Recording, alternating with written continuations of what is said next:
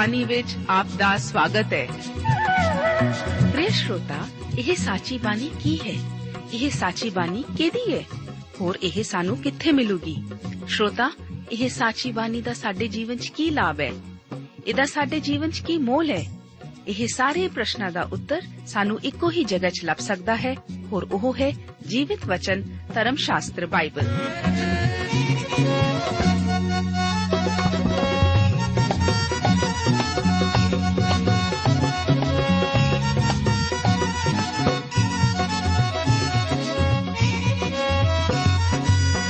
ਧਰਮ ਸ਼ਾਸਤਰ ਬਾਈਬਲ।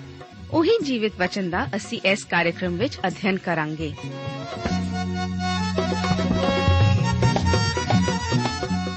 ਤੇ ਹੁਣ ਪਵਿੱਤਰ ਸ਼ਾਸਤਰ ਬਾਈਬਲ ਦਾ ਅਧਿਐਨ ਸ਼ੁਰੂ ਕਰਨ ਤੋਂ ਪਹਿਲਾਂ, ਆਈਏ ਅਸੀਂ ਆਪਣੇ ਮਨਾਂ ਨੂੰ ਤਿਆਰ ਕਰੀਏ ਇਸ ਭਜਨ ਦੁਆਰਾ।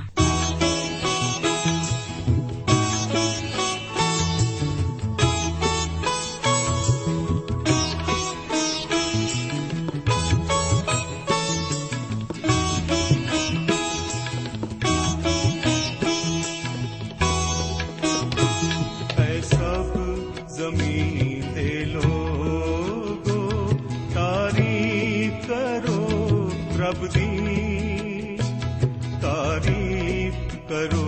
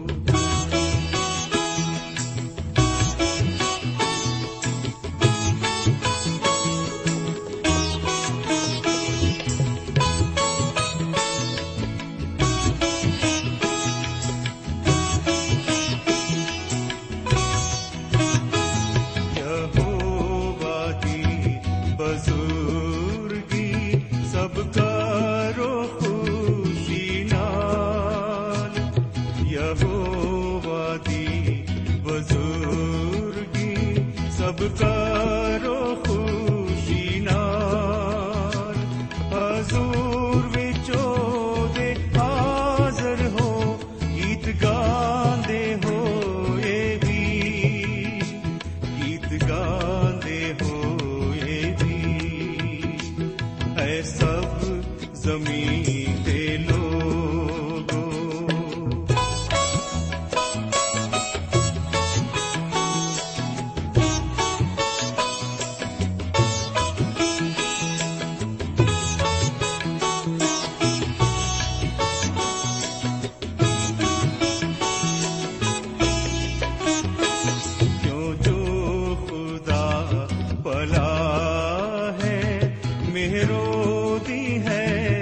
सदा क्यों जो खुदा भला है मेहरो दी है सदा ते ओदी वफादारी सदा तिक रैंदी भी ਸਦਾ ਤਿਕ ਰਹਿੰਦੀ ਵੀ ਪਿਆਰੇ ਅਜ਼ੀਜ਼ੋ ਇਸ ਪ੍ਰੋਗਰਾਮ ਵਿੱਚ ਅਸੀਂ ਯਹੋਸ਼ੂਆ ਦੀ ਪੁਸਤਕ ਦੇ 4 ਅਤੇ 5 ਅਧਿਆਇਆਂ ਦਾ ਅਧਿਐਨ ਕਰਨ ਜਾ ਰਹੇ ਹਾਂ। ਇਸ ਅਧਿਐਨ ਲਈ ਸਾਡੇ ਨਾਲ ਸ਼ਰੀਕ ਹੋਣ ਲਈ ਮੈਂ ਆਪ ਦਾ ਸਵਾਗਤ ਕਰਦਾ ਹਾਂ। ਅਸੀਂ ਸ਼ੁਰੂ ਕਰਦੇ ਹਾਂ 4 ਅਧਿਆਏ ਨਾਲ। ਇਸ 4 ਅਧਿਆਏ ਦਾ ਮੁੱਖ ਵਿਸ਼ਾ ਯਾਦਗਿਰੀ ਦੇ ਪੱਥਰਾਂ ਦੀ ਉਸਾਰੀ ਹੈ। 12 ਮਨੁੱਖਾਂ ਨੂੰ ਜਰਦਨ ਨਦੀ ਵਿੱਚੋਂ 12 ਪੱਥਰ ਲੈਣ ਲਈ ਨਿਯੁਕਤ ਕੀਤਾ ਗਿਆ ਹੈ।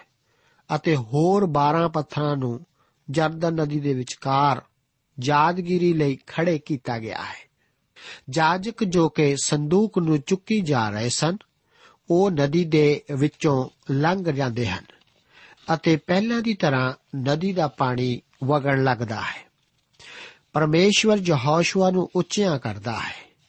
ਚਾਰ ਅਧਿਆਏ ਉਸ ਦੀਆਂ 1 ਤੋਂ ਲੈ ਕੇ 3 ਆਇਤਾਂ ਦੇ ਵਚਨ ਇਸ ਪ੍ਰਕਾਰ ਹਨ।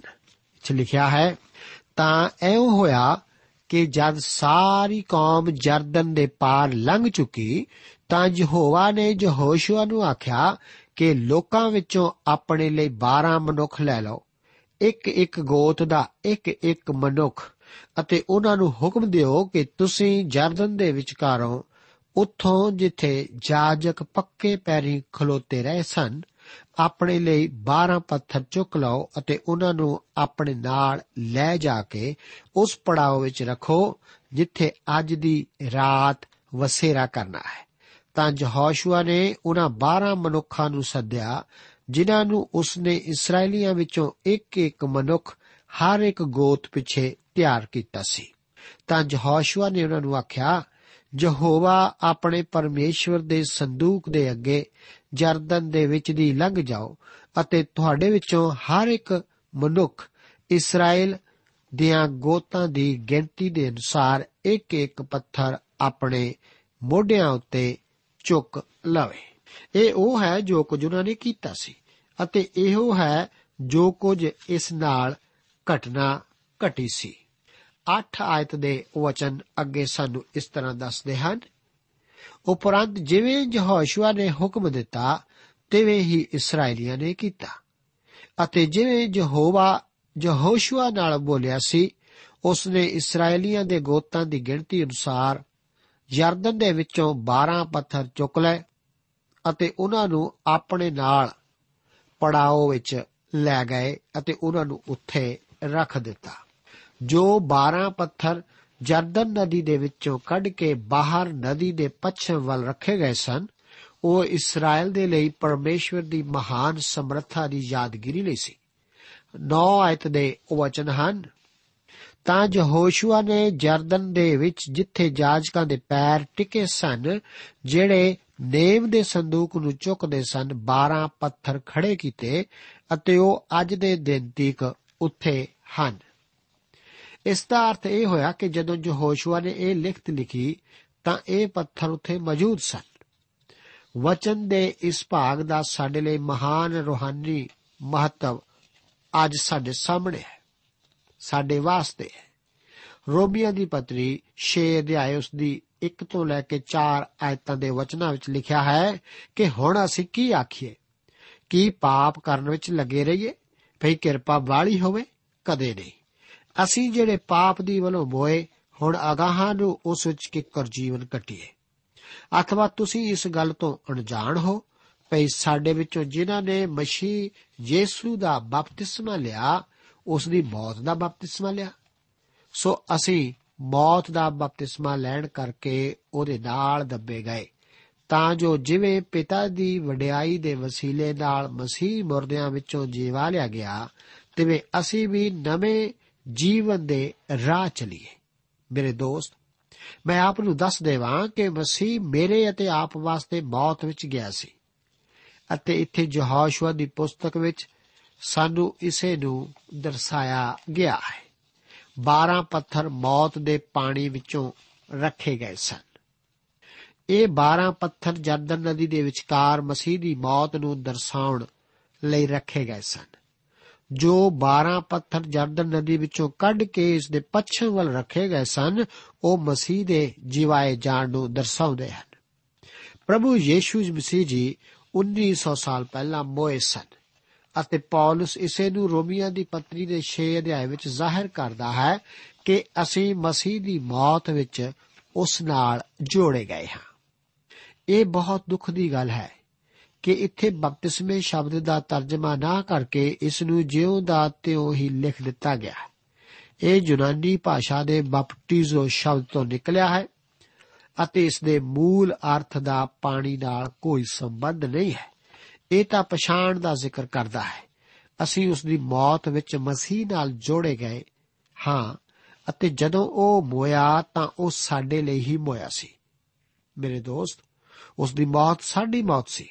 ਜਦੋਂ ਉਹ ਮੁਰਦਿਆਂ ਵਿੱਚੋਂ ਜੀ ਉੱਠਿਆ ਸੀ, ਤਾਂ ਅਸੀਂ ਹੀ ਮੁਰਦਿਆਂ ਵਿੱਚੋਂ ਜਿਵਾਏ ਗਏ ਸੀ।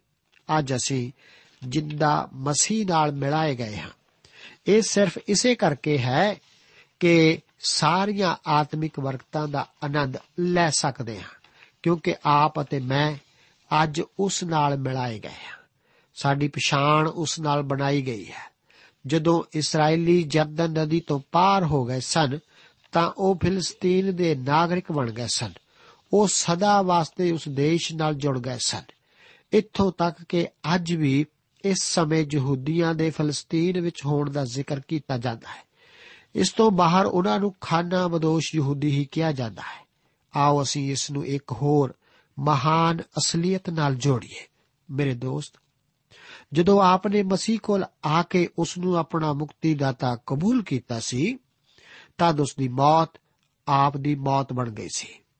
ਅਤੇ ਉਸ ਦਾ ਜੀਵਾ ਲਿਆ ਜਾਣਾ, ਆਪ ਦਾ ਜੀਵਾਇਆ ਜਾਣਾ ਹੋ ਗਿਆ ਸੀ।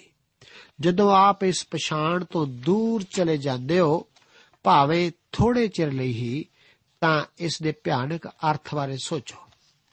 ਪੌਲਸ ਨੇ ਅਫਸੀਆਂ ਨੂੰ ਇੱਕ ਬਰਕਤਪੂਰਨ ਸੱਚਾਈ ਬਾਰੇ ਦੱਸਿਆ ਸੀ ਕਿ ਪਰੰਤੂ ਪਰਮੇਸ਼ਵਰ ਨੇ ਜਿਹੜਾ ਦਇਆ ਦਾ ਧਨੀ ਹੈ ਆਪਣੇ ਉਸ ਵੱਡੇ ਪ੍ਰੇਮ ਕਰਕੇ ਜਿਸ ਤੋਂ ਉਹਨੇ ਸਾਡੇ ਨਾਲ ਪ੍ਰੇਮ ਕੀਤਾ।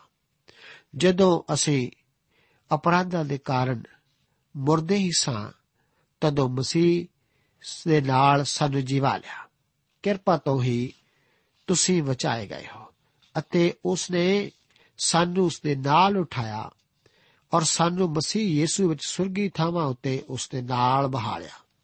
ਜਦੋਂ ਮਸੀਹ ਜੀ ਮੋਏ ਸਨ ਤਦ ਉਹ ਆਪ ਦੇ ਪਾਪ ਲਈ ਹੀ ਮੋਏ ਸਨ। ਤਾਂ ਆਪ ਜੀਵਨ ਪਾਵੋ ਅਤੇ ਜਦੋਂ ਉਹ ਮੁਰਦਿਆਂ ਵਿੱਚੋਂ ਬਾਹਰ ਆਇਆ ਸੀ, ਤਦ ਉਸ ਦਾ ਜੀਵਨ ਆਪ ਦਾ ਜੀਵਨ ਸੀ।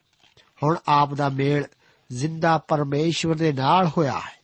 ਮੇਰੇ ਦੋਸਤ, ਪਰਮੇਸ਼ਵਰ ਦੇ ਵਚਨ ਦੀਆਂ ਮਹਾਨ ਸਚਾਈਆਂ ਵਿੱਚੋਂ ਹੀ ਇਹ ਇੱਕ ਮਹਾਨ ਸਚਾਈ ਹੈ। ਚਾਰ ਅਧਿਆਏ, ਉਸ ਦੀਆਂ 19 ਤੋਂ ਲੈ ਕੇ 24 ਆਇਤਾਂ ਦੇ ਵਚਨ ਇਸ ਪ੍ਰਕਾਰ ਹਨ। ਬਚਨ ਵਿੱਚ ਲਿਖਿਆ ਹੈ, ਤਾਂ ਲੋਕ ਪਹਿਲੇ ਮਹੀਨੇ ਦੀ 10ਵੀਂ ਤਰੀਕ ਨੂੰ ਜਰਦਨ ਦੇ ਉਤੋਂ ਆਏ ਅਤੇ ਜਰੀਹੋ ਦੀ ਚੜ੍ਹਦੀ ਹੱਦ ਅਤੇ ਗਿਲਗਾਲ ਵਿੱਚ ਡੇਰੇ ਲਾਏ। ਤਾਂ ਜਹੋਸ਼ੂਆ ਨੇ ਉਹਨਾਂ 12 ਪੱਥਰਾਂ ਨੂੰ, ਜਿਨ੍ਹਾਂ ਨੂੰ ਜਰਦਨ ਵਿੱਚੋਂ ਚੁੱਕ ਲਿਆਏ ਸਨ, ਗਿਲਗਾਲ ਵਿੱਚ ਖੜਾ ਕੀਤਾ, ਤਾਂ ਉਸਨੇ ਇਸرائیਲੀਆਂ ਨੂੰ ਆਖਿਆ ਕਿ ਜਦ ਤੁਹਾਡੇ ਬਾਲਕ ਆਉਣ ਵਾਲੇ ਸਮੇਂ ਆਪਣੇ ਪੇਵਾਂ ਕੋਲੋਂ ਪੁੱਛਣ ਕਿ ਇਹ ਪੱਥਰ ਕਿਹੇ ਹਨ। ਤਾਂ ਤੁਸੀਂ ਆਪਣੇ ਬਾਲਕਾਂ ਨੂੰ ਇਹੋ ਸਮਝਾਇਓ ਕਿ ਇਸਰਾਇਲ ਇਸ ਜਰਦਨ ਨਦੀ ਤੋਂ ਸੁੱਕੀ ਭੂਮੀ ਉੱਤੇ ਪਾਰ ਲੰਘਿਆ ਆਇਆ ਸੀ। ਕਿਉਂ ਜੋ ਯਹੋਵਾ ਤੁਹਾਡੇ ਪਰਮੇਸ਼ਰ ਨੇ ਤੁਹਾਡੇ ਅੱਗੋਂ ਜਰਦਨ ਦੇ ਪਾਣੀਆਂ ਨੂੰ ਸੁਕਾ ਦਿੱਤਾ, ਜਦ ਤੀਕ ਤੁਸੀਂ ਪਾਰ ਨਾ ਲੰਘ ਚੁੱਕੋ।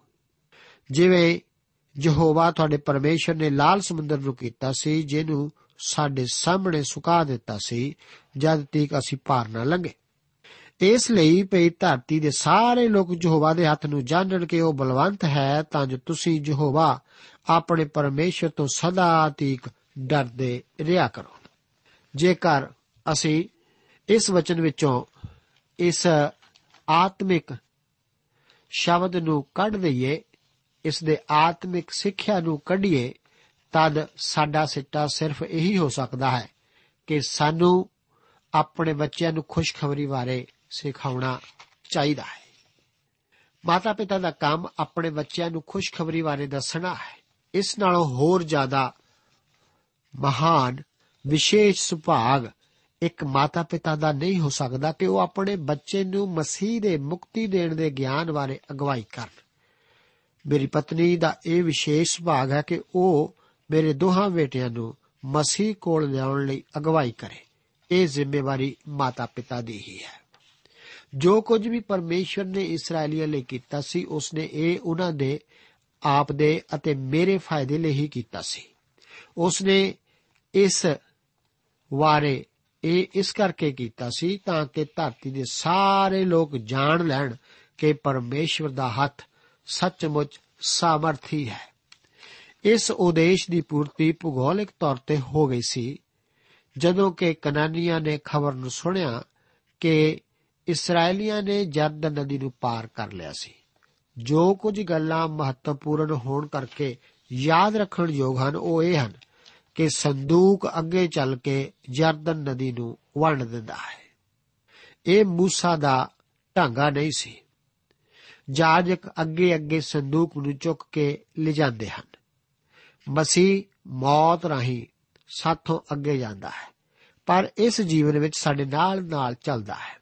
ਜਰਦਨ ਮਸੀਹ ਦੀ ਮੌਤ ਦਾ ਚਿੰਨ ਹੈ, ਸਾਡੀ ਮੌਤ ਦਾ ਨਹੀਂ। ਹੁਣ ਪੰਜ ਅਧਿਆਏ ਵਿੱਚ ਆਓ। ਇਸ ਅਧਿਆਏ ਦਾ ਮੁੱਖ ਵਿਸ਼ਾ ਸੁੰਨਤ ਅਤੇ ਪਸਾਹ ਹੈ। ਇਸ ਅਧਿਆਏ ਵਿੱਚ ਸੁੰਨਤ ਦੀ ਰਸਮ ਨੂੰ ਪੂਰਾ ਕੀਤਾ ਜਾਂਦਾ ਹੈ। ਮਨ ਰੁਕ ਜਾਂਦਾ ਹੈ ਅਤੇ ਇਸرائیਲੀ ਦੇਸ਼ ਪੁਰਾਣਾ ਅਨਾਜ ਖਾਣਾ ਸ਼ੁਰੂ ਕਰ ਦਿੰਦੇ ਹਨ। ਯਹੋਸ਼ੂਆ ਇਸ ਸਮੇਂ ਇੱਕ ਦਰਸ਼ਨ ਨੂੰ ਪਾਉਂਦਾ ਹੈ। ਪੰਜ ਅਧਿਆਏ ਉਸ ਦੀ ਪਹਿਲੀ ਆਇਤ ਦੇ ਵਚਨ ਹਨ। ਤਾਂ ਐਉਂ ਹੋਇਆ ਕਿ ਜਦ ਅਮੋਰੀਆਂ ਦੇ ਸਾਰੇ ਰਾਜਿਆਂ ਨੇ ਜਿਹੜੇ ਜਰਦਨ ਦੇ ਪਾਰ ਲਹਿੰਦੇ ਪਾਸੇ ਸਨ, ਕਨਾਨੀਆਂ ਦੇ ਸਾਰੇ ਰਾਜਿਆਂ ਨੇ ਜਿਹੜੇ ਸਮੁੰਦਰ ਦੇ ਨੇੜੇ ਸਨ ਸੁਣਿਆ ਕਿ ਯਹੋਵਾ ਨੇ ਇਸرائیਲੀਆਂ ਦੇ ਅੱਗੋਂ ਜਰਦਨ ਦੇ ਪਾਣੀਆਂ ਨੂੰ ਸੁਕਾ ਦਿੱਤਾ, ਜਦ ਤੀਕ ਉਹ ਪਾਰ ਨਾ ਲੰਘੇ, ਤਾਂ ਉਹਨਾਂ ਦੇ ਮਨ ਪਾਣੀੋਂ ਪਾਣੀ ਹੋ ਗਏ ਅਤੇ ਉਹਨਾਂ ਵਿੱਚ ਇਸرائیਲੀਆਂ ਦੇ ਕਾਰਨ ਹਿੰਮਤ ਨਾ ਰਹੀ। ਕਿਉਂਕਿ ਜਰਦਨ ਨਦੀ ਵਿੱਚ ਇਸ ਸਮੇਂ ਹੜ ਦਾ ਮੌਸਮ ਸੀ। ਇਸ ਕਰਕੇ ਅਮੋਰੀਆਂ ਅਤੇ ਕਨਾਨੀਆਂ ਨੂੰ ਆਸ ਨਹੀਂ ਸੀ ਕਿ ਇਸرائیਲੀ ਨਦੀ ਪਾਰ ਕਰ ਲੈਣਗੇ। ਉਹਨਾਂ ਨੂੰ ਤਾਂ ਆਸ ਸੀ ਕਿ ਉਹ ਹੜ ਦੇ ਮੌਸਮ ਤੋਂ ਬਾਅਦ ਹੀ ਨਦੀ ਪਾਰ ਕਰ ਸਕਣਗੇ। ਇਸ ਲਈ ਉਹ ਯੁੱਧ ਦੀ ਤਿਆਰੀ ਕਰਨ ਲਈ ਕਾਫੀ ਸਮਾਂ ਮੰਨੀ ਬੈਠੇ ਸਨ। ਇਹ ਤਾਂ ਉਹਨਾਂ ਲਈ ਇੱਕ ਹੈਰਾਨ ਕਰਨ ਵਾਲਾ ਕੰਮ ਸੀ, ਜਦੋਂ ਕਿ ਉਹਨਾਂ ਨੇ ਸੁਣਿਆ ਕਿ ਪਰਮੇਸ਼ਵਰ ਨੇ ਇਸرائیਲੀਆਂ ਨੂੰ ਜਰਦਨ ਦੇ ਪਾਰ ਹੋਣ ਦੇ ਯੋਗ ਬਣਾ ਦਿੱਤਾ ਹੈ। ਪੰਜ ਅਧਿਆਇ ਦੀਆਂ 2 ਤੋਂ 5 ਆਇਤਾਂ ਦੇ ਵਚਨ ਇਸ ਪ੍ਰਕਾਰ ਹਨ। ਲਿਖਿਆ ਹੈ, ਉਸ ਵੇਲੇ ਯਹੋਵਾ ਨੇ ਯਹੋਸ਼ੂਆ ਨੂੰ ਆਖਿਆ, ਤੂੰ ਆਪਣੇ ਲਈ ਚਕਮਕ ਪੱਥਰਾਂ ਦੀਆਂ ਛੁਰੀਆਂ ਬਣਾ ਅਤੇ ਦੂਜੀ ਵਾਰ ਇਸرائیਲੀਆਂ ਦੀ ਸੁੰਨਤ ਕਰਾ ਤਾਂ ਯਹੋਸ਼ੂਆ ਨੇ ਚਕਮਕ ਪੱਥਰ ਦੀਆਂ ਛੁਰੀਆਂ ਬਣਾਈਆਂ ਅਤੇ ਖਲੜੀਆਂ ਦੇ ਟਿੱਬੇ ਕੋਲ ਇਸرائیਲੀਆਂ ਦੀ ਸੁੰਨਤ ਕਰਾਈ ਅਤੇ ਯਹੋਸ਼ੂਆ ਨੇ ਜੋ ਸੁੰਨਤ ਕਰਾਈ ਉਸ ਦਾ ਇਹ ਕਾਰਨ ਸੀ ਕਿ ਉਹ ਸਾਰੇ ਲੋਕ ਜਿਹੜੇ ਮਿਸਰ ਤੋਂ ਨਿਕਲੇ ਸਨ, ਅਰਥਾਤ ਉਹ ਨਰ ਜਿਹੜੇ ਸਾਰੇ ਯੋਧੇ ਸਨ ਉਹ ਸਾਰੇ ਮਿਸਰੋਂ ਨਿਕਲਣ ਦੇ ਰਾਹ ਵਿੱਚ ਉਜਾੜ ਦੇ ਵਿਚਕਾਰ ਮਰ ਗਏ ਸਨ। ਸਾਰੇ ਲੋਕਾਂ ਦੀ ਜਿਹੜੇ ਨਿਕਲੇ ਸਨ ਸੁਨਨਤ ਹੋ ਚੁੱਕੀ ਸੀ, ਪਰ ਜਿੰਨੇ ਲੋਕ ਮਿਸਰ ਤੋਂ ਨਿਕਲਣ ਤੋਂ ਪਿੱਛੋਂ ਉਜਾੜ ਦੇ ਰਾਹ ਵਿੱਚ ਜੰਮੇ, ਉਹਨਾਂ ਦੀ ਸੁਨਨਤ ਨਹੀਂ ਹੋਈ ਸੀ। ਇਸ ਨਵੀਂ ਪੀੜ੍ਹੀ ਨੇ ਸੁਨਨਤ ਦੀ ਰਸਮ ਦੇ ਪੂਰਾ ਕਰਨ ਤੋਂ ਪਾਸਾ ਮੋੜੀ ਰੱਖਿਆ ਸੀ, ਜੋ ਅਬਰਾਹਮ ਨਾਲ ਬਨੇ, ਪਰਮੇਸ਼ਵਰ ਦੇ ਨੇਮ ਦਾ ਚਿੰਨ ਸੀ। ਆਪ ਨੂੰ ਯਾਦ ਹੋਵੇਗਾ ਕਿ ਇਸੇ ਅਬਰਾਹਮ ਨਾਲ ਬੰਨੇ ਨੇਮ ਦੇ ਕਾਰਨ ਕਨਾਨ ਦੇਸ਼ ਇਸرائیਲੀਆਂ ਨੂੰ ਦਿੱਤਾ ਗਿਆ ਸੀ। ਉਹਨਾਂ ਨੇ ਉਹਨਾਂ ਔਜਾੜ ਦੀ ਯਾਤਰਾ ਦੇ ਦੌਰਾਨ ਘੁੰਮਦੇ ਹੋਏ ਇਸ ਸੁੰਨਤ ਦੀ ਰਸਮ ਨੂੰ ਪੂਰਾ ਨਹੀਂ ਸੀ ਕੀਤਾ। ਪੰਜ ਅਧਿਆਏ ਉਸ ਦੀਆਂ 6 ਤੋਂ 9 ਆਇਤਾਂ ਦੇ ਵਚਨ ਹਨ, ਕਿਉਂ ਜੋ ਇਸرائیਲੀ 40 ਵਰਿਆਂ ਤੀਕ ਉਜਾੜ ਵਿੱਚ ਫਿਰਦੇ ਰਹੇ, ਜਦ ਤੀਕ ਸਾਰੀ ਕੌਮ ਦੇ ਜੋਧੇ ਜਿਹੜੇ ਮਿਸਰੋਂ ਨਿਕਲੇ ਸਨ, ਨਾਸ ਨਾ ਹੋ ਗਏ। ਇਸ ਲਈ ਪਈ ਉਹਨਾਂ ਨੇ ਯਹੋਵਾ ਦੀ ਆਵਾਜ਼ ਨੂੰ ਨਾ ਸੁਣਿਆ, ਜਿਨ੍ਹਾਂ ਨਾਲ ਯਹੋਵਾ ਨੇ ਸੌ ਖਾਦੀ ਸੀ ਕਿ ਉਹ ਉਹਨਾਂ ਨੂੰ ਉਹ ਧਰਤੀ ਵਿਖਾਵੇਗਾ ਵੀ ਨਹੀਂ ਜਿਹਦੀ ਯਹੋਵਾ ਨੇ ਉਹਨਾਂ ਦੇ ਪਿਓ ਦਾਦਿਆਂ ਨਾਲ ਸਾਨੂੰ ਦੇਣ ਦੀ ਸੌ ਖਾਦੀ ਸੀ, ਅਰਥਾਤ ਇੱਕ ਧਰਤੀ ਜਿਹਦੇ ਵਿੱਚ ਦੁੱਧ ਅਤੇ ਸ਼ਹਿਦ ਵਗਦਾ ਹੈ, ਜਿਹੜੇ ਬਾਲ ਉਹਨਾਂ ਦੇ ਥਾਂ ਉੱਠੇ ਯਹੋਸ਼ੂਆ ਨੇ ਉਹਨਾਂ ਦੀ ਸੁਨਨਤ ਕਰਾਈ, ਕਿਉਂ? ਜੋ ਉਹ ਅਸੁਨਨਤੀ ਸਨ, ਇਸ ਲਈ ਕਿ ਰਾਹ ਦੇ ਵਿੱਚ ਉਹਨਾਂ ਦੇ ਉਹਨਾਂ ਦੀ ਸੁਨਨਤ ਨਹੀਂ ਕਰਾਈ ਸੀ। ਅਤੇ ਐਉਂ ਹੋਇਆ ਕਿ ਜਦ ਸਾਰੀ ਕੌਮ ਦੀ ਸੁਨਨਤ ਕਰ ਚੁੱਕੇ, ਤਾਂ ਜਦ ਤੱਕ ਉਹ ਚੰਗੇ ਨਾ ਹੋਏ, ਉਹ ਆਪੋ ਆਪਣੇ ਥਾਂ ਡੇਰੇ ਵਿੱਚ ਰਹੇ। ਫਿਰ ਯਹੋਵਾ ਨੇ ਯਹੋਸ਼ੂਆ ਨੂੰ ਆਖਿਆ ਕਿ ਅੱਜ ਦੇ ਦਿਨ ਮੈਂ ਤੁਹਾਡੇ ਉੱਤੋਂ ਮਿਸਰ ਦੀ ਦੂਸ਼ਣਾ ਰੇੜ ਦਿੱਤੀ ਹੈ। ਤਾਂ ਹੀ ਉਹ ਥਾਂ ਅੱਜ ਦੇ ਦਿਨ ਤੱਕ ਗਿਲਗਾਲ ਅਖਵਾਉਂਦਾ ਹੈ। ਆਤਮਾ ਅਤੇ ਅਸਲੀਅਤ ਦੋਹਾਂ ਵਿੱਚ ਹੀ ਇਸرائیਲੀਆਂ ਨੇ ਸੁਨਤ ਦੀ ਰਸਮ ਨੂੰ ਪੂਰਾ ਨਹੀਂ ਸੀ ਕੀਤਾ। ਜੋ ਕਿ ਅਬਰਾਹਮ ਨਾਲ ਬੰਨੇ ਨੇਮ ਦਾ ਚਿੰਨ ਸੀ। ਇਸرائیਲੀ 40 ਸਾਲਾਂ ਤੱਕ ਉਜਾੜ ਦੀ ਯਾਤਰਾ ਵਿੱਚ ਘੁੰਮਦੇ ਰਹੇ ਸਨ। ਜਦੋਂ ਤੱਕ ਉਹ ਸਾਡੇ ਮਨੁੱਖ, ਉਹ ਸਾਰੇ ਮਨੁੱਖ ਜੋ ਕਿ ਮਿਸਰ ਤੋਂ ਨਿਕਲ ਕੇ ਆਏ ਸਨ, ਉਹ ਸਾਰੇ ਯੋਧੇ ਮਰ ਨਹੀਂ ਸੀ ਗਏ। ਪਰਮੇਸ਼ਰ ਨੇ ਉਹਨਾਂ ਨੂੰ ਬੱਚੇ ਦਿੱਤੇ ਸਨ। ਅਤੇ ਇਹੀ ਉਹ ਹਨ ਜਿਨ੍ਹਾਂ ਦੀ ਸੁਨਨਤ ਯਹੋਸ਼ੂਆ ਨੇ ਕੀਤੀ ਸੀ। ਇਸ ਸਮੇਂ ਪਰਮੇਸ਼ਵਰ ਨੇ ਮਿਸਰ ਦੀ ਦੂਸ਼ਨਾ ਰੇੜ ਦਿੱਤੀ ਸੀ। ਮਿਸਰ ਦੀ ਦੂਸ਼ਨਾ ਇਹ ਸੀ ਕਿ ਮਿਸਰ ਦੀ ਗੁਲਾਮੀ ਦੇ ਆਖਰੀ ਵਰਿਆਂ ਵਿੱਚ ਇਹ ਸੁਨਨਤ ਦੀ ਰਸਮ ਛੱਡ ਦਿੱਤੀ ਗਈ ਸੀ ਅਤੇ ਉਜਾੜ ਦੀਆਂ ਘੁੰਮਣ ਘੇਰੀਆਂ ਤੱਕ ਇਸ ਨੂੰ ਛੱਡਿਆ ਹੀ ਰਿਹਾ ਸੀ। ਇਸੇ ਕਰਕੇ ਜਿਸ ਜਗ੍ਹਾ ਉੱਤੇ ਯਹੋਸ਼ੂਆ ਨੇ ਇਸرائیਲੀਆਂ ਦੀ ਸੁੰਨਤ ਕੀਤੀ ਸੀ। ਉਸ ਦਾ ਨਾਂ ਗਿਲਗਾਲ ਰੱਖਿਆ ਗਿਆ ਸੀ, ਭਾਵ ਰੇੜਨਾ। 10 ਆਇਤ ਦੇ ਵਚਨ ਹਨ। ਇਸ ਵਿੱਚ ਅਸੀਂ ਪੜ੍ਹਦੇ ਹਾਂ ਕਿ ਫਿਰ ਇਸرائیਲੀਆਂ ਨੇ ਗਿਲਗਾਲ ਵਿੱਚ ਡੇਰੇ ਕੀਤੇ ਅਤੇ ਉਹਨਾਂ ਨੇ ਜਰੀਹੋ ਦੇ ਮੈਦਾਨ ਵਿੱਚ ਉਸ ਮਹੀਨੇ ਦੀ 14ਵੀਂ ਤਰੀਕ ਨੂੰ ਸ਼ਾਮਾਂ ਦੇ ਵੇਲੇ ਫਸਾ ਦਾ ਪਰਬ ਮਨਾਇਆ। ਇਹ ਬਸੰਤ ਰੁੱਤ ਦਾ ਸਮਾਂ, ਭਾਵ ਆਖਰੀ ਵਰਸ਼ਾ ਦਾ ਸਮਾਂ ਸੀ, ਜਦੋਂ ਕਿ ਇਸਰਾਇਲ ਨੇ ਸੁਨਨਤ ਦੀ ਰਸਮ ਪੂਰੀ ਕੀਤੀ ਸੀ ਅਤੇ ਇਸ ਤੋਂ ਬਾਅਦ ਫਸਾ ਦਾ ਪਰਵ ਮਨਾਇਆ ਸੀ। ਇਸ ਤਰ੍ਹਾਂ ਮਿਸਰ ਦੀ ਦੂਸ਼ਨਾ ਇਸਰਾਇਲ ਤੋਂ ਰੇੜ ਦਿੱਤੀ ਗਈ ਸੀ।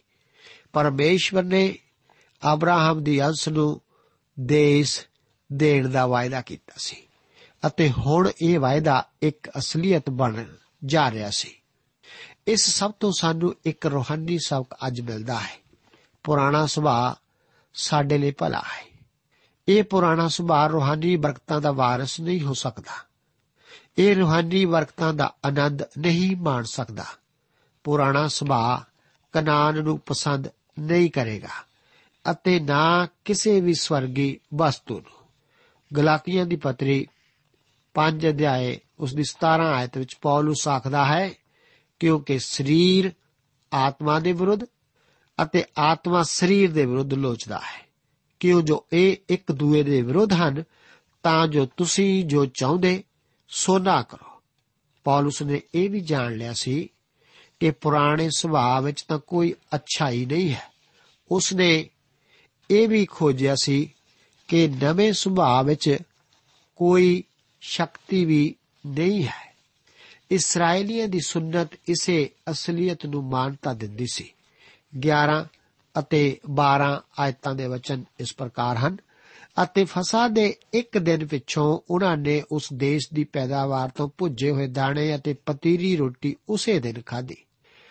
ਅਤੇ ਜਦ ਉਹਨਾਂ ਨੇ ਉਸ ਦੇਸ਼ ਦੀ ਪੈਦਾਵਾਰ ਤੋਂ ਖਾਧਾ ਤਾਂ ਅਗਲੇ ਦਿਨ ਮਨ ਵੰਦ ਹੋ ਗਿਆ। ਫਿਰ ਇਸرائیਲੀਆਂ ਨੂੰ ਮਨ ਕਦੀ ਨਾ ਮਿਲਿਆ, ਪਰ ਉਹਨਾਂ ਉਸ ਵਰੇ ਕਨਾਨ ਦੇਸ਼ ਦੀ ਉਪਜ ਤੋਂ ਖਾਧਾ।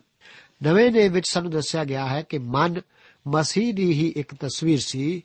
ਯੀਸ਼ੂ ਜੀ ਯੋਹੰਨਾ ਦੀ ਇੰਜੀਲ 6 ਅਧਿਆਏ ਉਸ ਦੀਆਂ 49 ਤੋਂ ਲੈ ਕੇ 51 ਆਇਤਾਂ ਵਿੱਚ ਆਖਦੇ ਹਨ ਕਿ ਤੁਹਾਡਿਆਂ ਪਿਓ ਦਾਦਿਆਂ ਨੇ ਉਜਾੜ ਵਿੱਚ ਮਨ ਖਾਧਾ ਤੇ ਮਰ ਗਏ। ਜਿਹੜੀ ਰੋਟੀ ਸੁਰਗੋਂ ਉਤਰਦੀ ਹੈ ਭਈ ਮਨੁੱਖ ਉਸ ਵਿੱਚੋਂ ਖਾ ਕੇ ਨਾ ਮਰੇ, ਸੋ ਇਹੋ ਹੈ। ਉਹ ਜੀਵਦੀ ਰੋਟੀ ਜੋ ਸੁਰਗੋਂ ਉਤਰੀ, ਸੋ ਮੈਂ ਹਾਂ। ਜੋ ਕੋਈ ਇਸ ਰੋਟੀਓ ਕੁਝ ਖਾਵੇ ਤਾਂ ਉਹ ਸਦਾ ਤੱਕ ਜਿਉਂਦਾ ਰਹੇਗਾ ਅਤੇ ਜੋ ਰੋਟੀ ਮੈਂ ਦਿਆਂਗਾ ਸੋ ਮੇਰਾ ਮਾਸ ਹੈ, ਜਿਹੜਾ ਜਗਤ ਦੇ ਜੀਵਨ ਲਈ ਮੈਂ ਦਿਆਂਗਾ। ਮਨ ਮਸੀਹ ਨੂੰ ਉਸ ਦੀ ਮੌਤ ਵਿੱਚ ਦਰਸਾਉਂਦਾ ਹੈ। ਉਹੀ ਹੈ ਜੋ ਇਸ ਜ਼ਮੀਨ ਉੱਤੇ ਬਹੁਤਿਆਂ ਦੇ ਛੁਟਕਾਰੇ ਦਾ ਮੁੱਲ ਤਾਰਨ ਲਈ ਆਪਣੀ ਜਾਨ ਦੇਣ ਆਇਆ।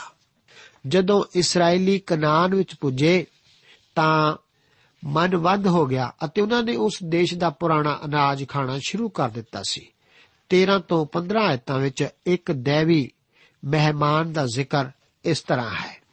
ਅਤੇ ਐਉਂ ਹੋਇਆ ਕਿ ਜਦ ਯਹੋਸ਼ੂਆ ਜਰੀਹੋ ਦੇ ਕੋਲ ਸੀ ਅਤੇ ਉਸ ਆਪਣੀਆਂ ਅੱਖਾਂ ਉਤਾਂ ਚੁੱਕ ਕੇ ਬੈਠਾ ਤਾਂ ਵੇਖੋ ਇੱਕ ਮਨੁੱਖ ਹੱਥ ਵਿੱਚ ਖੰਡਾ ਸੂਤੀ ਉਹਦੇ ਸਾਹਮਣੇ ਖੜਾ ਸੀ ਤਾਂ ਯਹੋਸ਼ੂਆ ਉਸ ਦੇ ਕੋਲ ਗਿਆ ਤੇ ਉਸ ਨੂੰ ਆਖਿਆ, ਕਿ ਤੂੰ ਸਾਡੀ ਵੱਲ ਹੈ ਜਾਂ ਸਾਡੇ ਵੈਰੀਆਂ ਵੱਲ? ਉਸ ਆਖਿਆ, ਨਹੀਂ ਸਗੋਂ ਮੈਂ ਤਾਂ ਇਸ ਵੇਲੇ ਯਹੋਵਾ ਦਾ ਸੈਨਾਪਤੀ ਬਣ ਕੇ ਆਇਆ ਹਾਂ ਤਾਂ ਯਹੋਸ਼ੂਆ ਧਰਤੀ ਉੱਤੇ ਮੂੰਹ ਪਰਨੇ ਡਿੱਗਿਆ ਤੇ ਮੱਥਾ ਟੇਕਿਆ ਔਰ ਉਸ ਨੂੰ ਆਖਿਆ, ਮੇਰਾ ਪ੍ਰਭੂ ਆਪਣੇ ਦਾਸ ਨੂੰ ਕੀ ਆਖਦਾ ਹੈ? ਯਹੋਵਾ ਦੇ ਸੈਨਾਪਤੀ ਨੇ ਯਹੋਸ਼ੂਆ ਨੂੰ ਆਖਿਆ ਕਿ ਤੂੰ ਆਪਣੇ ਪੈਰੋਂ ਆਪਣੀ ਜੁੱਤੀ ਲਾ ਦੇ, ਕਿਉਂ ਜੋ ਜਿੱਥੇ ਤੂੰ ਖੜਾ ਹੈ, ਉਹ ਥਾਂ ਪਵਿੱਤਰ ਹੈ। ਤਾਂ ਯਹੋਸ਼ੂਆ ਨੇ ਉਵੇਂ ਹੀ ਕੀਤਾ। ਇਹ ਯਹੋਸ਼ੂਆ ਦੀ ਬੁਲਾਹਟ ਅਤੇ ਨਿਯੁਕਤੀ ਦਾ ਵਰਣਨ ਕਰਦਾ ਹੈ। ਉਹ ਮਿਦਿਆਨ ਵਿਖੇ ਇੱਕ ਜਲਦੀ ਵਾਜੀ ਵਿੱਚੋਂ ਮੂਸਾ ਨੂੰ ਬੁਲਾਏ ਜਾਣ ਦੀ ਤਰ੍ਹਾਂ ਹੀ ਹੈ। ਇੱਕ ਜਲ ਦੀ ਝਾੜੀ ਵਿੱਚੋਂ ਬੁਲਾਏ ਜਾਣ ਦੀ ਤਰ੍ਹਾਂ ਹੀ ਹੈ। ਮੂਸਾ ਨੂੰ ਆਪਣੀ ਜੁੱਤੀ ਲਾਉਣ ਲਈ ਕਿਹਾ ਗਿਆ ਸੀ ਕਿਉਂਕਿ ਥਾਂ ਜਿੱਥੇ ਉਹ ਖੜਾ ਸੀ, ਉਹ ਪਵਿੱਤਰ ਸੀ। ਹੁਣ ਇਸرائیਲੀ ਜਰਦਨ ਨਦੀ ਨੂੰ ਪਾਰ ਕਰਕੇ ਇਸ ਦੇ ਦੂਸਰੇ ਪਾਸੇ ਖੜੇ ਸਨ। ਸ਼ਾਇਦ موسی ਇੱਕ ਦਿਨ ਸਵੇਰੇ ਉੱਠ ਕੇ ਉਸ ਦੇ ਦੂਸਰੇ ਪਾਸੇ ਵੱਲ ਤੱਕ ਰਿਹਾ ਸੀ। ਇਸਰਾਇਲ ਦੇ ਸਾਰੇ 12 ਗੋਤ ਉਸ ਦੇ ਆਲੇ ਦੁਆਲੇ ਤੰਬੂ ਲਾਈ ਬੈਠੇ ਸਨ। ਹੋ ਸਕਦਾ ਹੈ ਕਿ ਉਹ ਇਸ ਨੂੰ ਦੇਖ ਕੇ ਕੁਝ ਘਮੰਡ ਕਰ ਰਿਹਾ ਹੋਵੇ। ਉਸਨੇ ਇਸ ਸਮੇਂ ਕਿਸੇ ਨੂੰ ਖੰਡਾ ਸੁੱਤੀ ਖੜੇ ਦੇਖਿਆ। ਯਹੋਸ਼ੂਆ ਨੇ ਸ਼ਾਇਦ ਸੋਚਿਆ ਹੋਵੇ ਕਿ ਇਸ ਆਦਮੀ ਨੂੰ ਨਹੀਂ ਪਤਾ ਕਿ ਮੈਂ ਇੱਕ ਸੈਨਾਪਤੀ ਹਾਂ। ਇਸ ਕਰਕੇ ਉਹ ਉਸ ਕੋਲ ਜਾ ਕੇ ਪੁੱਛਣ ਲੱਗਾ, ਕਿ ਤੂੰ ਸਾਡੇ ਵੱਲ ਹੈ ਜਾਂ ਸਾਡੇ ਵੈਰੀਆਂ ਵੱਲ? ਪਰ ਇਹ ਤਾਂ ਦੇਹ ਧਾਰਨ ਕਰਨ ਤੋਂ ਪਹਿਲਾਂ ਦਾ ਮਸੀਹ ਸੀ ਜੋ ਕਹਿਣ ਲੱਗਾ ਮੈਂ ਤਾਂ ਇਸ ਵੇਲੇ ਯਹੋਵਾ ਦਾ ਸੈਨਾਪਤੀ ਬਣ ਕੇ ਆਇਆ ਹਾਂ। ਇਹ ਸੁਣ ਕੇ ਯਹੋਸ਼ੂਆ ਉਸ ਅੱਗੇ ਮੂੰਹ ਪਰਨੇ ਡਿੱਗ ਪਿਆ। ਯਹੋਸ਼ੂਆ ਜਾਣ ਗਿਆ ਕਿ ਇਹ ਤਾਂ ਪਰਮੇਸ਼ਵਰ ਹੀ ਸੀ ਜੋ ਉਹਨਾਂ ਦੀ ਅਗਵਾਈ ਕਰ ਰਿਹਾ ਸੀ। ਉਹ ਤਾਂ ਖੁਦ ਕਿਸੇ ਦੇ ਅਧੀਨ ਸੀ। ਉਹ ਸੈਨਾਪਤੀ ਖੁਦ ਨਹੀਂ ਸੀ। ਉਹ ਤਾਂ ਉਸੇ ਤੋਂ ਹੁਣ ਹੁਕਮ ਪਾਵੇਗਾ। ਯਹੋਸ਼ੂਆ ਸੈਨਾਪਤੀ ਹੁੰਦੇ ਹੋਏ ਵੀ ਆਪਣੇ ਲਈ ਹੁਕਮ ਕਿਸੇ ਹੋਰ ਤੋਂ ਪ੍ਰਾਪਤ ਕਰੇਗਾ। ਉਹ ਅਜਿਹਾ ਇਸ ਕਰਕੇ ਕਰੇਗਾ ਕਿਉਂਕਿ ਉਸ ਨੂੰ ਪਹਿਲਾਂ ਅਜਿਹਾ ਹੀ ਕਰਨ ਦਾ ਹੁਕਮ ਦਿੱਤਾ ਗਿਆ ਸੀ। ਇਸੇ ਬਾਰੇ ਹੋਰ ਵਧੇਰੇ ਜਾਣਨਾ ਅਸੀਂ ਅਗਲੇ ਪ੍ਰੋਗਰਾਮ ਵਿੱਚ ਜਾਰੀ ਰੱਖਾਂਗੇ। ਪ੍ਰਭੂ ਆਪ ਨੂੰ ਅੱਜ ਦੇ ਇਹਨਾਂ ਵਚਨਾਂ ਨਾਲ ਬਰਕਤ ਦੇਵੇ। ਜੈ ਮਸੀਹ ਦੀ।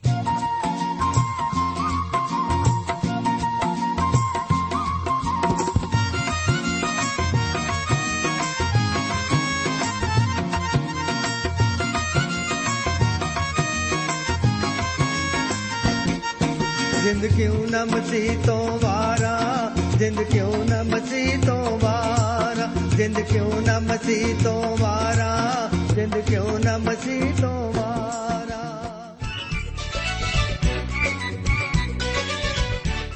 ਦੋਸਤੋ, ਸਾਨੂੰ ਉਮੀਦ ਹੈ ਕਿ ਇਹ ਕਾਰਜਕ੍ਰਮ ਤੁਹਾਨੂੰ ਪਸੰਦ ਆਇਆ ਹੋਵੇਗਾ ਤੇ ਇਹ ਕਾਰਜਕ੍ਰਮ ਸੁਣ ਕੇ ਤੁਹਾਨੂੰ ਬਰਕਤਾਂ ਮਿਲੀਆਂ ਹੋਣਗੀਆਂ। ਜੇ ਤੁਸੀਂ ਇਹ ਕਾਰਜਕ੍ਰਮ ਦੇ ਬਾਰੇ ਕੁਝ ਪੁੱਛਣਾ ਚਾਹੁੰਦੇ ਹੋ ਤੇ ਸਾਨੂੰ ਇਸ ਪਤੇ ਤੇ ਲਿਖੋ programme Sachi Bani post box number 1715 sector 36 Chandigarh 160036 ਪਤਾ ਇੱਕ ਵਾਰ ਫੇਰ ਸੁਣ ਲਓ programme Sachi Bani post box number 1715 sector 36 Chandigarh 160036 ਸਾਡਾ ਈਮੇਲ ਪਤਾ ਹੈ punjabi ttb at twr.in ਪਤਾ ਇੱਕ ਵਾਰ ਫੇਰ ਸੁਣ ਲਓ punjabi ttb at twr.in ਹੁਣ ਸਾਡੇ ਪ੍ਰੋਗਰਾਮ ਦਾ ਸਮੇਂ ਸਮਾਪਤ ਹੁੰਦਾ ਹੈ ਉਮੀਦ ਹੈ ਅਗਲੇ ਪ੍ਰੋਗਰਾਮ ਵਿੱਚ ਤੁਹਾਡੇ ਨਾਲ ਫੇਰ ਪੇਂਟ ਹੋਏਗੀ ਰੱਬ ਤੁਹਾਨੂੰ ਬਰਕਤ ਦੇ